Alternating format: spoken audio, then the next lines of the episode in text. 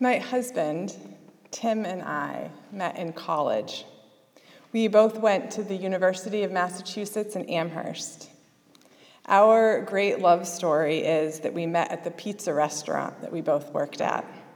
He worked the ovens out back, and I waited tables out front.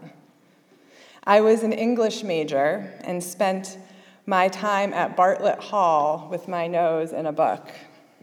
He was a forestry major and spent his roaming the wild places of Amherst and Belchertown. He loved trees. We'd hike in the local woods and he would ID them as we passed. He knew their Latin names and could tell you interesting stories about their lives just by looking at the ways their trunks grew or what other plant life surrounded them. One of his favorite trees is the sycamore. For those of you who aren't familiar, they are a towering, sprawling tree, and their most notable feature is their flaking bark. Landscapers don't like them much because of the mess they make. When you stand beneath one, you'll notice flaky bark covering most of the trunk near the ground, but as you trace the trunk skyward, you'll notice more and more exposed wood. The result is this kind of mottled look to the trunk that gets sparser the higher you go. I've always marveled at these giants too, how big they grow and how exposed they always look. How open to the elements wind, rain, bugs, fungus these trees are and how they manage to grow in spite of this. And not only that, but it is precisely because of their growth that they shed their bark, as if they don't want to be contained. They want to be open and receiving to what the landscape has to give. This month's worship theme is vulnerability, and I can't help but think about the grand sycamore as a touchstone here and wonder how it might speak to this conversation. Last week, we talked about the power of vulnerability, the power in walking through the doorway despite uncertainty and discomfort. It is true and real that when we open ourselves up like the mighty sycamore, bear our fears, insecurities, and imperfections, sometimes we let in more than we'd like. Being who we are in this world can be a daunting task. I would say that for me, one of the things that I have struggled with the most on this ministry journey, and certainly standing up here in this pulpit, is just the realization that I will be me in these very public ways. I will be me in the winds of my imperfection and limitations. I will be me in my gifts and passions. I will be letting in the rush of connection and fellowship, and also the discomfort of faltering, of learning things about myself I may not want to know. And it is at times terrifying, like I may just blow away from it all. It feels so much safer to keep who I am tucked away safely, ensconced in thick, strong bark. Ah, growth and formation. It is a messy, messy thing, as our sycamore friends can attest to. In order to grow, we have to shed too, leave ourselves open to what comes in let our flaking, cracking shells fall to the ground at times. As we grow into ourselves as individuals and communities, how do we bear this, what comes in? On this weekend, when we approach Indigenous Peoples Day, we are called to honor the lives of the peoples on whose land we inhabit and also to bear witness to our nation's role in a genocide of a people. Letting the truth in is hard. This growing up and out of the ways that we have always understood our world to re-center around stories that have gone untold. It is uncomfortable. But just like the wood that breaks free of the bark that contains it, truth has a way of breaking through despite our efforts to turn away.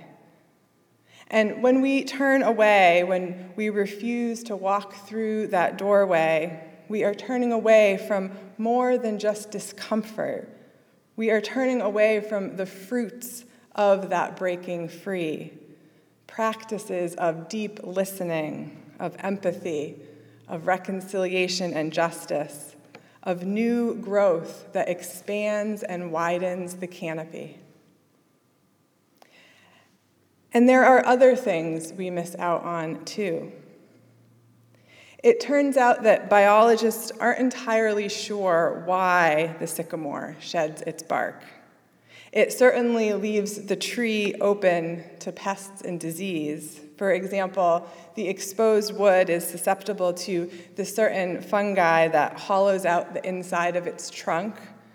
This doesn't kill the tree, though, and they are able to continue on despite this wound and animals are often found using the interior spaces to, dwell, to build nests and dwellings. Though it's not certain, there are a number of theories about why the tree sheds its protective shell. But the one that I like is that in the winter, when the leaves are gone, the tree can still photosynthesize through the exposed wood that lets in pests and elements, yes, but it also lets in sunlight, that it converts to food to fortify it for the long winter ahead. Vulnerability researcher Brene Brown, in one of her TED Talks, explores this human tendency to always imagine the worst. I can so relate to this. Do I have any fellow worriers out there? The way Brown explains it, here we are, witness to something wondrous a child's sleeping face, an anticipated trip, a new life opportunity. And just as we start to feel the joy and possibility of the moment well up inside us, we immediately imagine what could go wrong. Maybe we are being realistic, Brown says, but we are also denying ourselves the overwhelming experience of true bliss. What is so vulnerable about feeling joy? Yes, when we are vulnerable, we are opening up to the possibility of pain to love like this, but we are also interrupting the ability to photosynthesize, to draw nutrients out of the sun's rays to sustain us when things get hard and they will. Author Louise Erdrich, in her novel The Painted Drum, writes Love will break you. Nobody can protect you from that, and being alone won't either, for solitude will also break you with its yearning. You have to love. You have to feel. It is the reason you are here on earth. You have to risk your heart. You have to risk your heart. And it feels like risk, doesn't it? But there is also something liberating in looking at it in this way. I remember during my chaplaincy internship, we talked a lot about risk taking, and this language of risk was helpful to me. Spending time with patients was so vulnerable, both for them and me as a learner. And in those moments when I would try something new, open myself up to experiences and truths that were unfamiliar and uncomfortable, I would say to myself, I'm just going to take a risk here. It was this invitation to be vulnerable that was contained in curiosity and intention, but also in love. I took these risks of opening led by my heart. And the reality was that those moments, whether or not I showed up in the right way, they were always the most transformative ones, both for myself as well as the person I was with. Because when we shed some of our protective exterior, and this has been so huge for me along the way, we are not alone. In her work, Brown outlines a number of myths associated with vulnerability. And the one that stands out for me is this idea that we can go it alone. Myth number four going it alone. Brown explains we are neurobiologically hardwired for connection with other people. In the absence of connection, love, and belonging, there is always suffering. The vulnerability journey is not the kind of journey we can make alone. We need support. We need folks who will let us try on new ways of being without judging us. We need a hand to pull us off the ground when we get kicked down. And if we live a courageous life, that will happen, she says. We need each other. Trees are rooted in the soil beneath them, yes, but they are also rooted in the ecosystems around them, made up of other plants, creatures, and underground networks of fungi that depend on them, and in turn, they depend upon. And we, in turn, are not alone in this. Like the carved out hollow insides of the sycamore tree that creates spaces of refuge for forest animals, there is the larger ecosystem of our faith communities that help us hold our pain, make use of our imperfections, and transform sunshine into food. And for me, these relationships are a great source of my own faith and sense of the divine, and how I have found strength on the journey when the winds of life blow. Knowing that my permeability, my thin skin, and porous nature allow in all the things, and along with them, the divine that I experience as the connections between us. Our seventh principle that interconnected web of existence and relationality of which we are only a part. And I think it bears saying here, though, that living together in relationship, this opening to life, is not easy. There is a reason the sycamore still has some bark.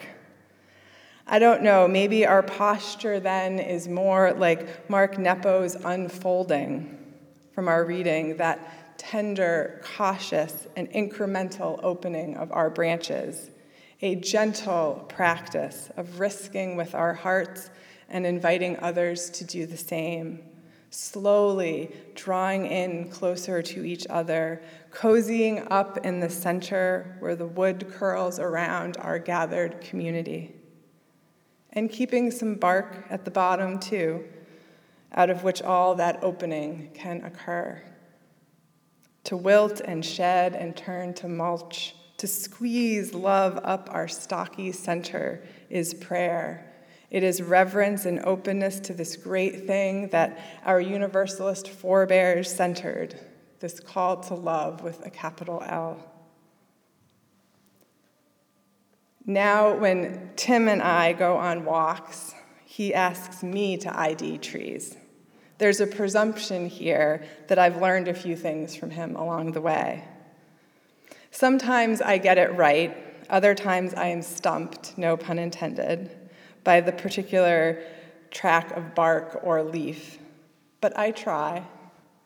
But more importantly, however, I feel a camaraderie with the forest that has been nurtured by living my life alongside this lover of trees trees that have taught me how to be vulnerable, how to withstand the changing winds of imperfection, joy, exposure, and being me in all the ways that I am, while rooted in the rich soil below that somehow, miraculously, and infinitely holds me close so that I do not blow away. So, in these tender times of opening ourselves to a world that is uncertain and fraught, full of truths that are hard to bear and joys that break our hearts open, let us bless our thin skin, our porousness, and soft hearts. Let us take risks in love that stretch our branches skyward, while also staying protected and rooted in the safe earth of community below. When what comes in hurts, may we remember that there are warm places in here where others burrow in alongside us. And when what comes in tingles in blissful joy, may we rest for a while in those moments and draw nutrients that we turn into growth that feeds back into the ecosystems around us, nurturing an interconnected and interdependent world. And may we always remember that there is a greater, free flowing wind that envelops and is ever shared between us. And that is our great love story. Amen, and may it be so.